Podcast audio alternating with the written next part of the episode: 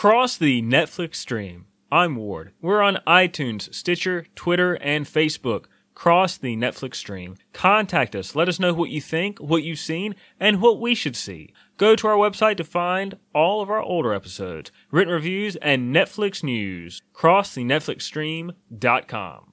It's back. I'm back. I can't believe it. So, if you've been following along, this podcast ended, I don't know, a little over a year ago. And yeah, I just, I was trying to create a site devoted to Netflix, got tired of it. It's a lot of work and there's just no way to capture it all. And I just, I didn't want to spend my life doing that. What I really did like about the site, I mean, I still have the website. I still post my movie and TV reviews because I'm I like watching that stuff. And I'm to post review it because it helps me when I'm like, oh, have I seen that? What did I think about that? Great, I've got it. So it helps me. That's wonderful. I really liked the kind of weekly watch segment, just talking about what I watched.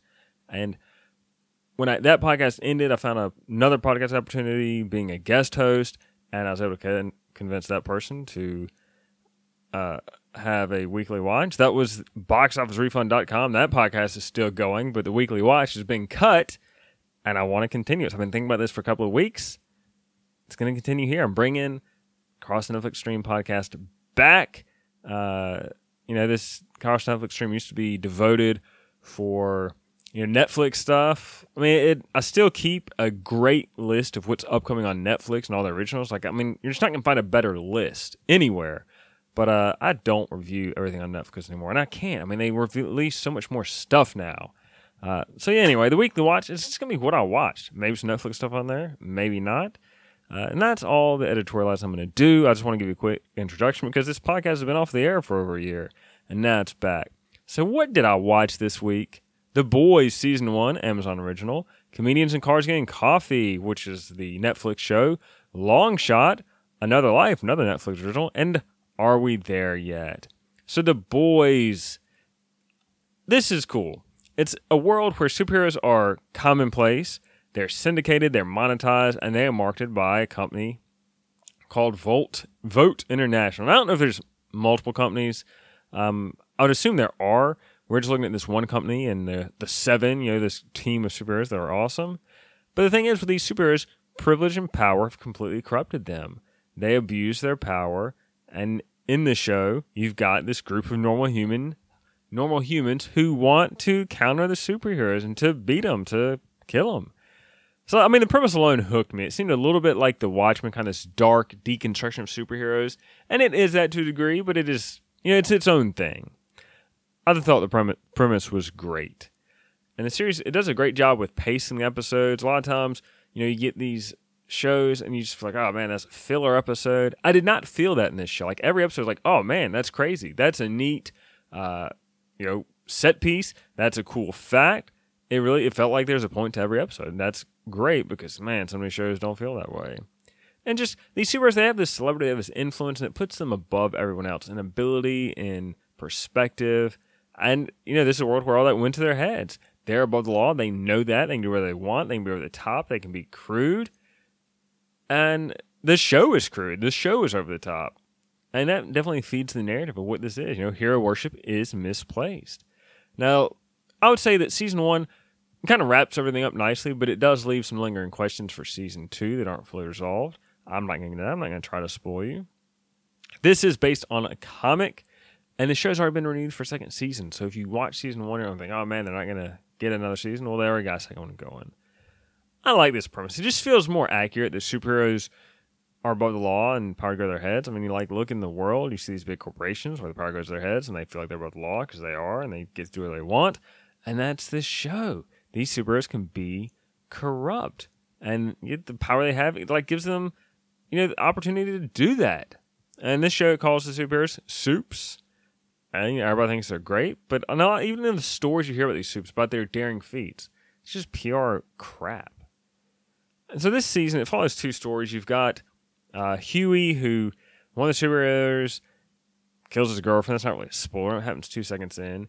And then you've got this new super Star Bright, or no, Starlight, who she's a new recruit to the Seven, who's this ultra exclusive team. And, you know, she's bright eyed. She's kind of like this starry eyed thing, like, oh man, these superheroes are so great. They're so wonderful. And she realizes, oh no, it's all this front, it's a facade. they're just looking to you know get a bigger influence, get more money. It's all it's all corrupt, man. There's nothing to it.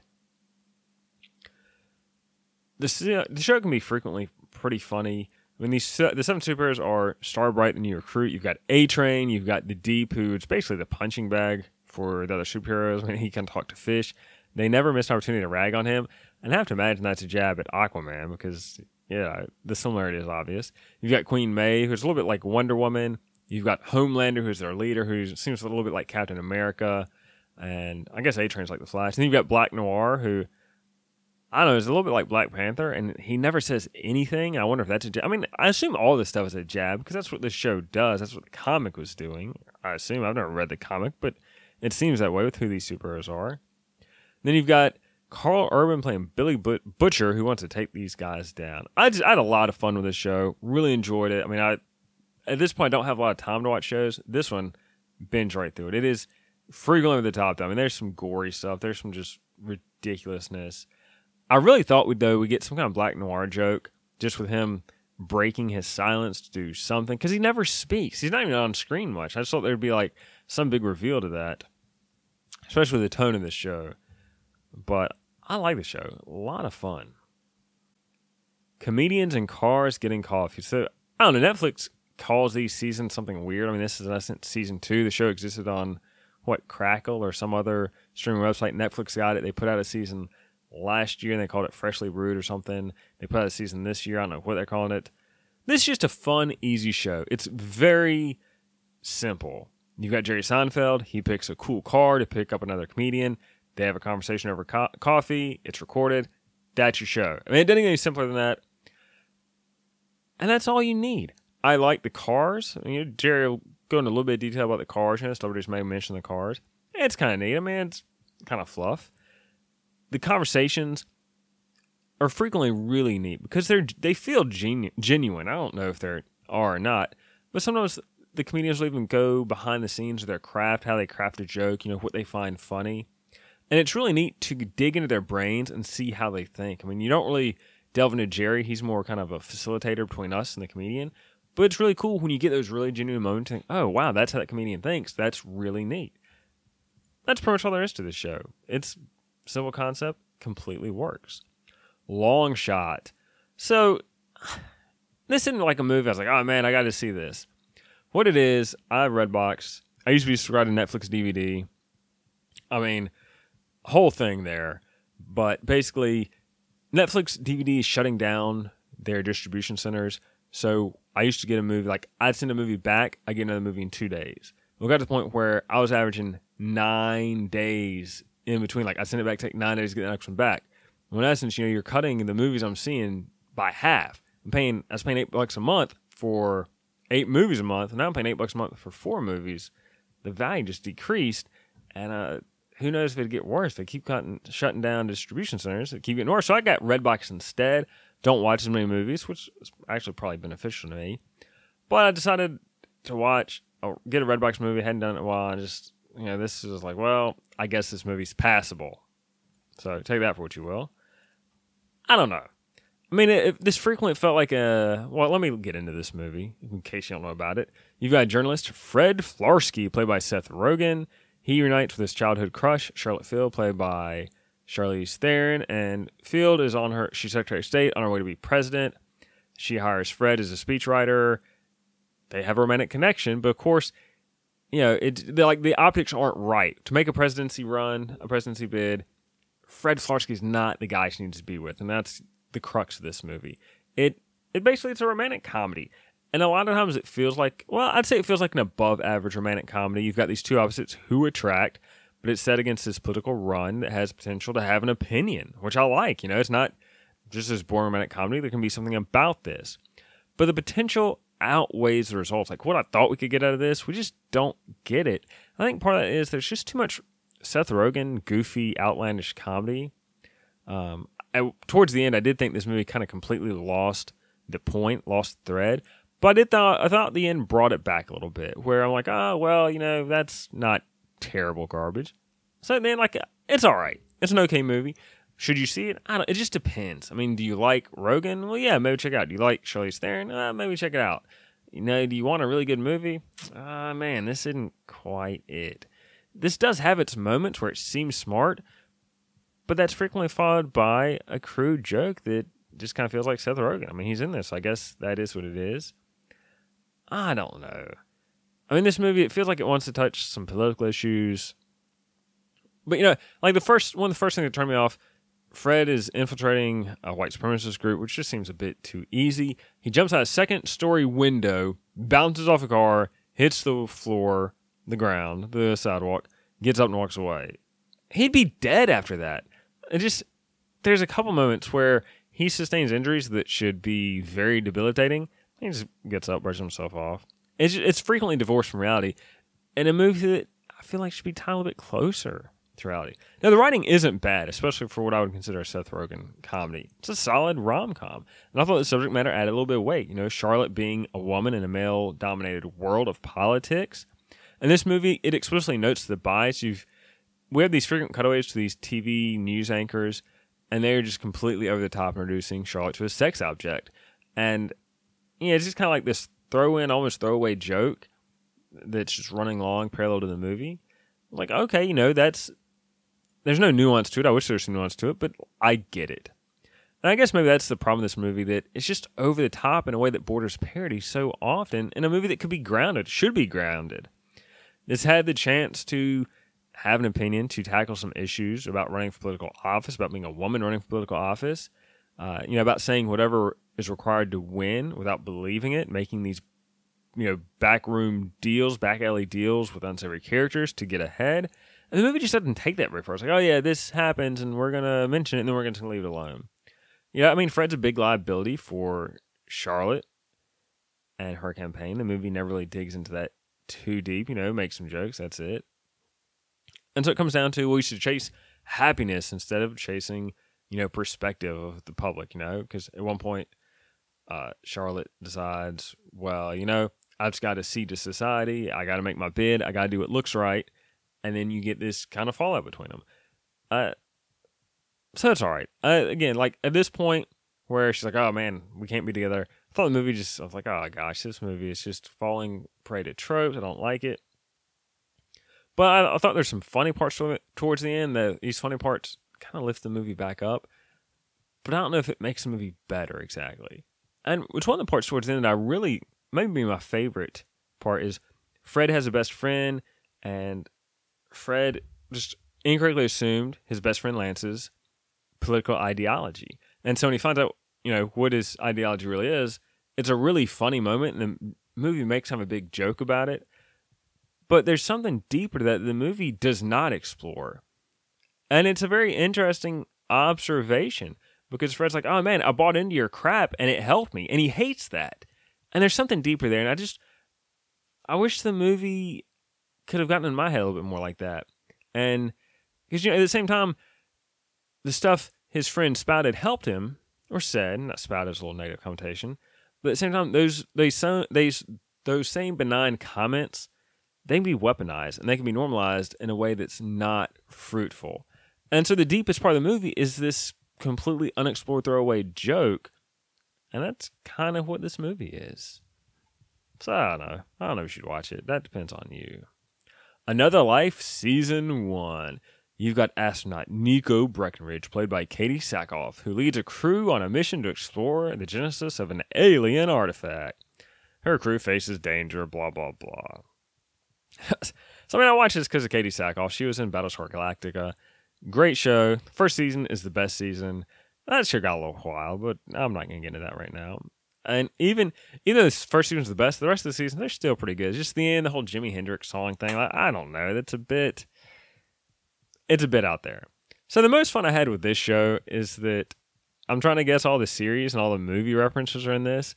This takes tropes and ideas from other sci-fi properties, like whole hog. Uh, I mean, that's not bad to copy sci-fi stuff, but that's pretty much all the show is going for. It's just okay in this episode, which movie or TV show are we going to copy and just lift large swaths from? The science is completely dubious. The characters are flat. There just isn't a unique draw. I mean, I watch the entire series because I watch even bad sci fi, but this is bad sci fi. you should skip this. It is not good. It starts out like Arrival. You've got aliens landing on Earth. We can't communicate with them. And the show puts together a crew of socially inept astronauts that don't get along, that shouldn't be put together in a small tin can. Uh, why would you do that? And it's manufactured drama. Great. Uh, but you know what happens in the show, the science is just not even real. Like nothing about this is realistic. These characters should care about the mission. They don't. It's just there's a lot of stupid in this show. The plot resorts to romantic relationships instead of actual development. It's it's not good. I mean, I saw scenes were lifted from 2001, Aliens, Interstellar, Invasion of the Body Snatchers, and more. I'm sure I missed a lot. And some of these references are very, very apparent. Like the Aliens reference, you could not be more on the nose. I mean, I feel like we need like a little like uh, aliens text to pop up in the bottom of the screen to let us know what we're referencing. I did not notice any Battlestar Galactica. That may just be me. Who knows? I, I don't know. It's just, the crew runs into disaster every episode. That's kind of thing. It's like, oh, what's happening this episode? Another disaster. They're scientists on Earth. They're studying the you know the alien craft landed the whole plot line just seems like filler. And then you, you know we get to the last couple episodes where it's like, oh, we'll have something meaningful, meaningful. But I don't care. There's nothing I cared about in this show. I don't think there's anything you didn't care about in this show. Are we there yet? I don't want to go too deep into this movie. I did review it in length on boxofficerefund.com in that podcast. You've got Ice Cube he wants to impress a divorced woman with two kids. He hates kids. He's driving them across the country. That is this movie in a nutshell. And it really, it's like a time capsule when it was cool to dress like a billboard for a sports team where you had, you know, a SUV, big SUV with wheels and spinners. Uh, it's a little bit like Home Alone with these sociopathic kids. Uh, and in the, I mean, in this movie, these kids are psychopaths. They torment adults, they assault adults. The movie is one note with the jokes, and that the same note is over and over and over again. Not a good movie.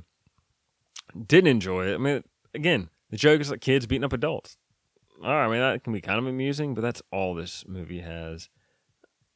My favorite parts were the like the aughts tropes. You know, the way Cube dresses. I like how he dresses, man. Yeah, I wouldn't. I don't, wouldn't personally dress like a billboard for a sports team but I appreciate it. I'm willing to bet this might have been Cube's own wardrobe in this. I mean, we even get montage, I think, just to show off his wardrobe, and that's cool. So yeah, I mean, you pretty much you hear the premise for this movie, you know exactly what's going to happen. You can probably guess it beat for beat. I had no fun with this movie, and that is what I watched this week. And guess what? Tune in next week because I'm going to watch more. I'm going to talk about it, and that's going to be fun for everybody. Podcast is back. Bring it. Go to our website, crossthenetflixstream.com. This is your portal to find us on social media, our written reviews, news. You can email me directly, ward at crossthenetflixstream.com. Go to iTunes or your preferred podcast player. Rate this, review it. I would appreciate it.